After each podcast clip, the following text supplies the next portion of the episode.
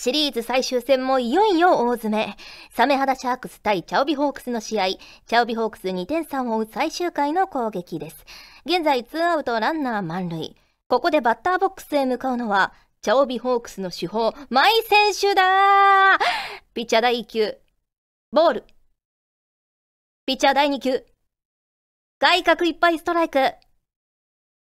ピッチャー第3球。マイ選手打球はどんどん伸びていき、バックスクリーンへ吸い込まれた。マイ選手、試合を決める逆転満塁ホームラン。長時間にわたる激戦を制し、日本一に輝いたのは、チャオビホークスだ。フューチャーオビット出張版。略してチャオビ。チャオポテーこんにちは、こんばんは、おはようございます。石原舞です。フューチャーオビット出張版略してチャオビ。第105回でーす。どうですか？皆さん、お正月ボケは治ってきましたか？寒いですが、頑張って働いてますか？学校行ってますか？はい。そんな今回の冒頭のセリフは、闇夜の黒猫さんからいただきました。ありがとうございます。野球観戦に行かれるということで考えてみました。よろしくお願いします。ペコリということで。ねえ、今までにないような、ちょっと実況みたいな感じのセリフでしたね。やったことが全くなかったので、新鮮な気持ちになりました。ねえ、日本一に輝いたのは、チャオビホークスだ。なんか、ワンダホーって勝手に聞こえてきますね。ね、はい、ありがとうございます。それでは、今回も普通お宝ご紹介していきます。こちらは、あきらさんからいただきました。ありがとうございます。まいさん、ちゃんぽてー、ちゃんぽてー。ガルパンの最終章を公開初日に見てきましたよ。実は劇場版を見に行った地元の映画館が倒産してなくなったので、最終章が見れないかもと心配していたのですが、別の映画館で上映され、ほっとしています。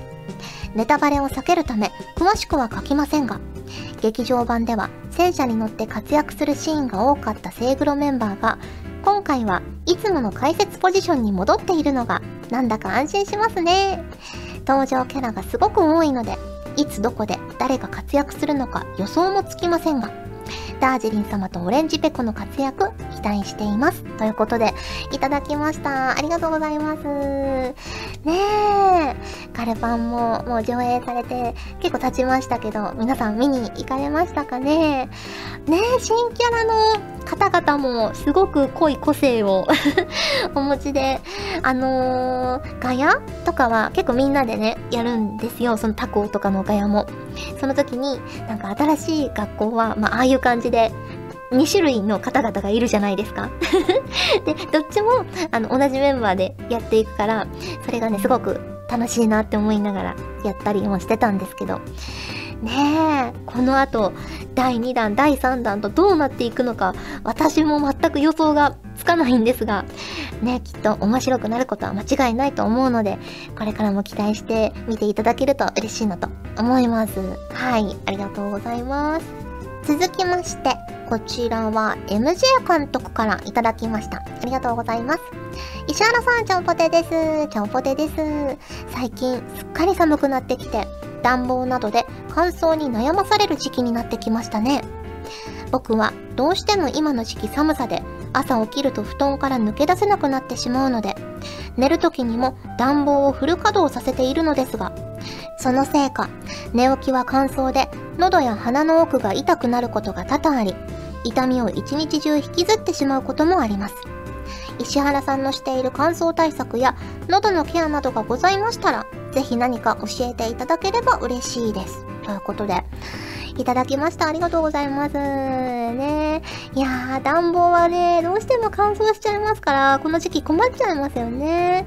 まあ、私はできるだけ、あの、エアコンよりは乾燥しないかなと思って、ガスファンヒーターとかを家では使ったりとか、あとまあ加湿器は常に入れたりとか、あとマスクですね、やっぱりね。マスク。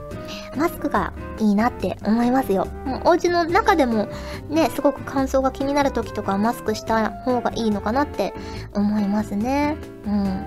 あとは喉を冷やさないようにしてますね。これうちのおばあちゃんもずっと言ってたんですけどやっぱ喉を冷やすと風邪とかもひきやすくなるからできるだけ喉は温めなさいって言っておばあちゃんはこう寝る時もね常にタオルとかストールとか巻いて寝てた人だったんですけどすごくまあ元気だったのでね私もでもなんか首周りが詰まってるとちょっと寝苦しいなって感じたりもしちゃうのでちょっと弱った時だけ。ちょっと、あ、喉が痛くなりそうかもとか、体がちょっと疲れてるかもっていう時は、あの、首に、あの、ストールとか巻いたりとか、あのー、なんだ、タオル巻いたりして、ちょっと温めながら寝ると結構治ってたりしますね。うん。まあ、あとはもううがい手洗いですね。物食べる前は絶対に手を洗う。手を洗えないなら除菌シートで手を拭く。っていうのを徹底するだけでも結構違うのかなと思います。まあ、口に入れなければこっちのもんなんでね。はい。まだまだ寒い日、風のシーズン続きますが、頑張っていきましょう。はい。続きまして、こちらは栗まんじゅうさんからいただきました。ありがとうございます。石原さんちゃんぽてー、ちゃんぽてー。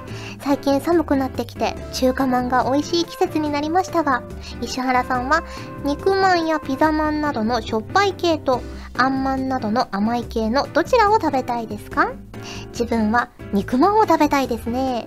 家で食べるときは半分に割って食べるラー油をちょい足しして食べるのも好きです。ということで、いただきました。これめっちゃ美味しそうじゃないですか。食べるラー油をちょい足しするのを。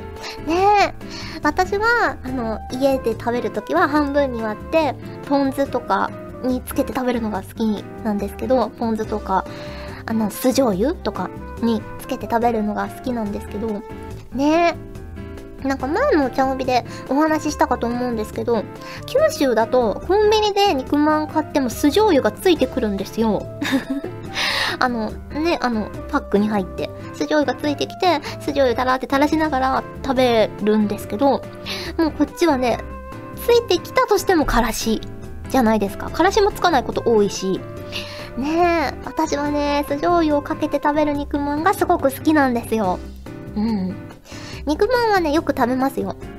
あの、小腹が空いた時とか、ね、外でパクって食べちゃったりとかもしますし、ね、まあそういう時はもう、我慢というか何もかけずに 食べますけど、できれば酢醤油とかポン酢とかかけて食べたいなって思ってますね。うん。あと、あれですよね、肉まんってすごい有名なのたくさんあるじゃないですか、全国に。ね、大阪も豚まんすごく有名だし、まあ、食べたこともありますし、美味しかったなって思うんですけど、あと、福岡も地元に結構有名な肉まんのお店とかあって、たまに食べたりとかしてたんですけど、こう、あんまん系でこれが一番有名みたいなのってどこのお店になるんですかね？絶対あるとは思うんですけど、ね、そういう美味しいあんまんを食べたら、私の中のこの肉まん至上主義みたいなのも崩れるかなってちょっと思いました。はい、ありがとうございます。あ、そうだ。あと、そう、肉まん関係ないんですけど 最近食べてすごく美味しかったのが、そう、コンビニ系でね、美味しかったのが、あの、ファミマのクリームパンがめちゃくちゃ美味しかったです。うん。ぜひ食べてみていただきたい。ねえ、多分、あれ、温めても美味しいし、ちょっと、チンというか、トースターで焼いても美味しいし、冷凍ちょっと冷やして冷凍みたいな、半冷凍みたいな感じにしても美味しいんじゃないかなっていう味をしてみました。ぜひ皆さん食べてみてください。はい、ありがとうございます。続きまして、こちらはドラさんからいただきました。ありがとうございます。100回おめでとうございます。これからも続くよう願っております。質問ですが、最近まさかここまで続くとは思わなかったことはありますか？ということでいただいたんですけれども、考えてみたんですが、あんまり思い浮かばなくて、まあ、強いて言うなら、この茶帯かなって思いました。ねえ、まさかこの100回を超えて、だって今日105回ですよ、皆さん。すごくないですか？105回もこの一人ラジオをやらせていただけるっていうのはすごくね、ありがたいことだなと思って、改めてその105回という数字の大きさにね、圧倒されました、なんとなくね。はい、ありがとうございます。ということで、普通歌をご紹介しました。今回もホクホクっとお送りします。ヘルシーおおあんたかああそうそうあのガジェットリンクがオーディションをやるってよ。なんかよくわかんねえけどやる気のある新人を募集してるらしいぜ。お前はやる気だけはあんだから挑戦してみりゃいいんじゃねえか。何？よくわかんねえ？そりゃ一歩も踏み出してねえんだからわかるわけねえじゃねえか。まずは資料請求でもしてみりゃいいんじゃねえの。無料みてえだしよ。太っ腹だな。まやってみりゃいいんじゃねえか？ドーンと。それじゃお前の新しい門出を祝して乾杯！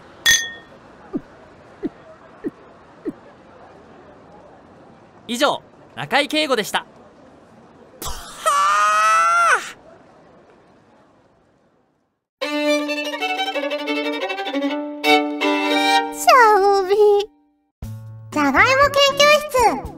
このコーナーではじゃがいもを美味しく食べる方法や世界中のじゃがいもについて皆さんが考え調べていただいたお便りやつぶやきから私がこれだと思ったものを紹介していくコーナーです。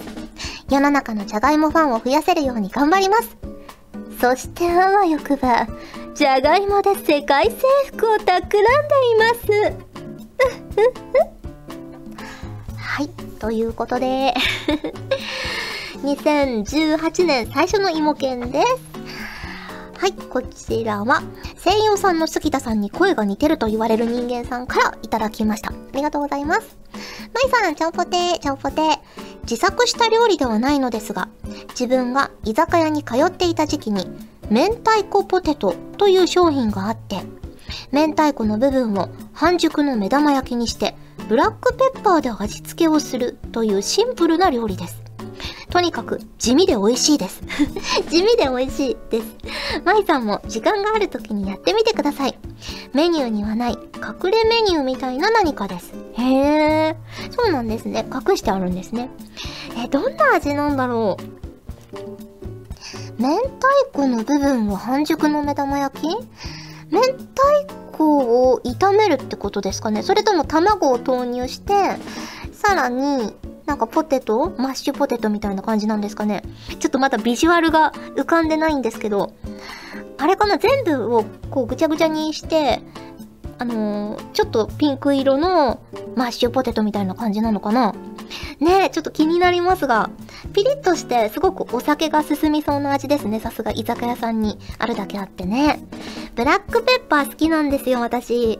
うん。あの、ポテトサラダ作るときも絶対ブラックペッパーにしちゃうかな。っていうぐらいブラックペッパー好きです。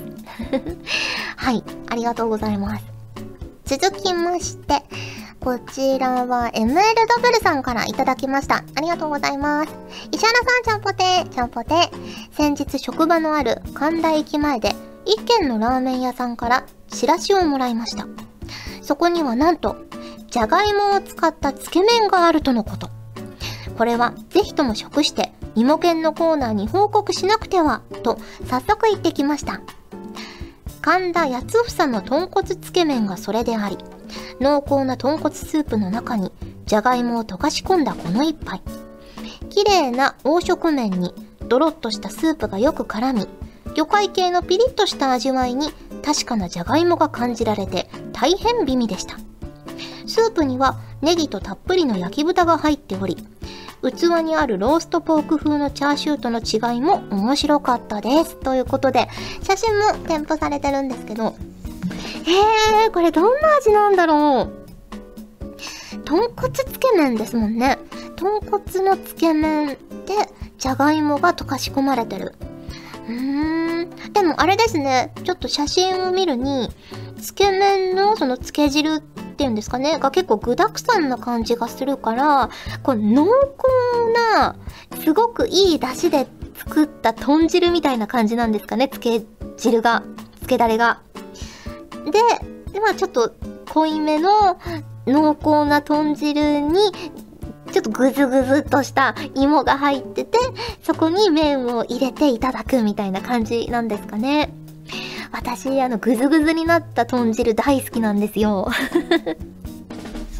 そう。だからそういうイメージかなと思って、もしそうだったらすごく好きな感じだなって思いました。ね、豚汁ってまあ大体さつまいも入れますけど、私はね、じゃがいもを入れてぐずぐずにしたい派ですね。うん。ね、もう煮崩れどんと来いって感じです。崩れた芋が美味しいんじゃっていう 感じです。はい。どうなんでしょうね。でも、なんだっけ、ポテトそばとかもね、ありましたから、意外にこう麺類とじゃがいもの相性っていいと思うので、これもね、美味しいのではないかと私思いますよ。うん。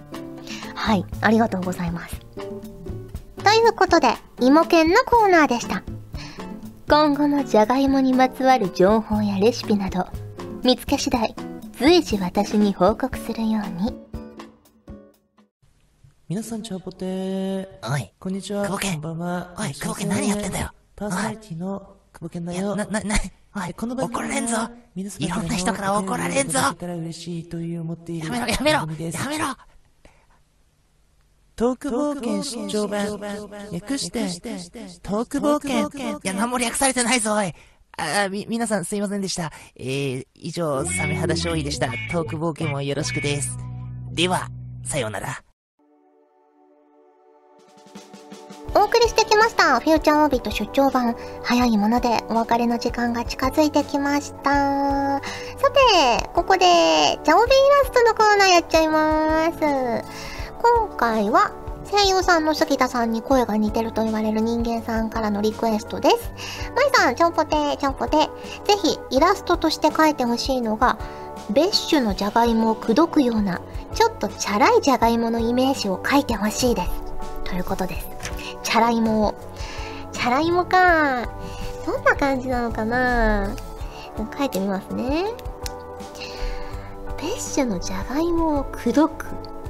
うんうんうんまあまあ芋の形をしてて、ま、チャラいってことだからサングラスをしようかなサングラスでも丸眼鏡の方がチャラいのかなどっちがチャラいんだろうなまあチャラさにもね種類がありますからね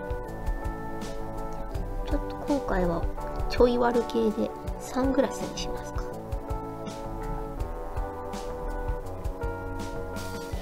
グラスであと悪い感じだから革ジャンかな。革ジャンかけるかな。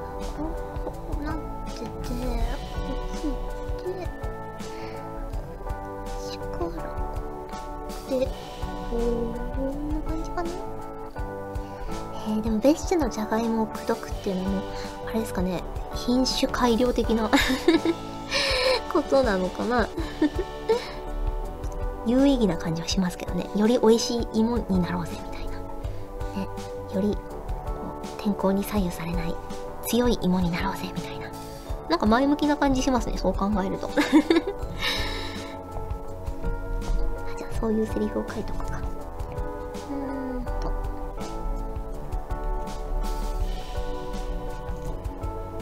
実際ねこうやって購買は結構進んで北あかりとかもねまさにそうですもんね。まあかりはチャラくはないと思いますけど。はい。できました。こんな感じかなイメージ的には。うん。ちょっと見えないけどこれ革ジャンです。はい。はい、ということで、お送りしてきました。フューチャーオビット出張版略して調備第105回。今回はここまでです。お相手は石原舞でした。それじゃあ、次回も聞いてくれるよね？よね？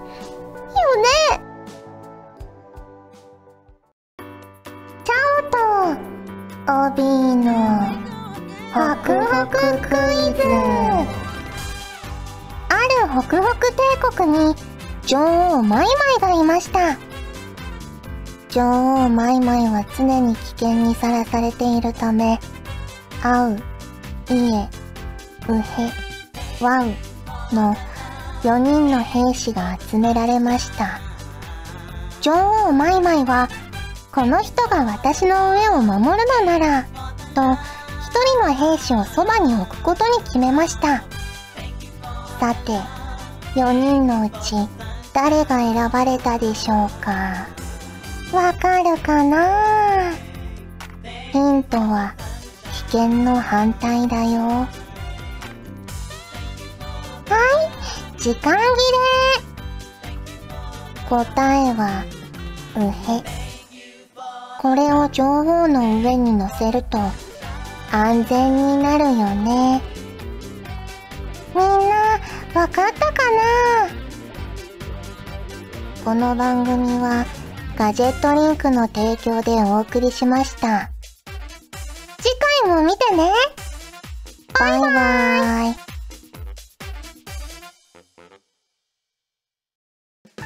チャオベでは皆さんからのお便りをお待ちしております。各コーナーごとに画面に表示のハッシュタグを必ずつけてくださいね。そして投稿フォームも設置しております。長文や社員の皆様からの投稿お待ちしております。皆さんと一緒に番組を作りたいので思いついたらどんどん送ってください。たくさんのお便りお待ちしております。ガジェットリンクでは声優の派遣、キャスティング、コーディネート、録音スタジオの手配など、声に関するお仕事のご依頼を受けたまわっております。恋の悩みは解決できませんが、声の悩みはお気軽にご相談ください。先輩、これでいいですか？ガジェットリンクの所属声優が頑張ってお送りするチャンネルガジェットリンク TV これからどんどんいろんな番組を配信していく予定なのでぜひチャンネル登録してください。さあみんな登録登録。今すぐ登録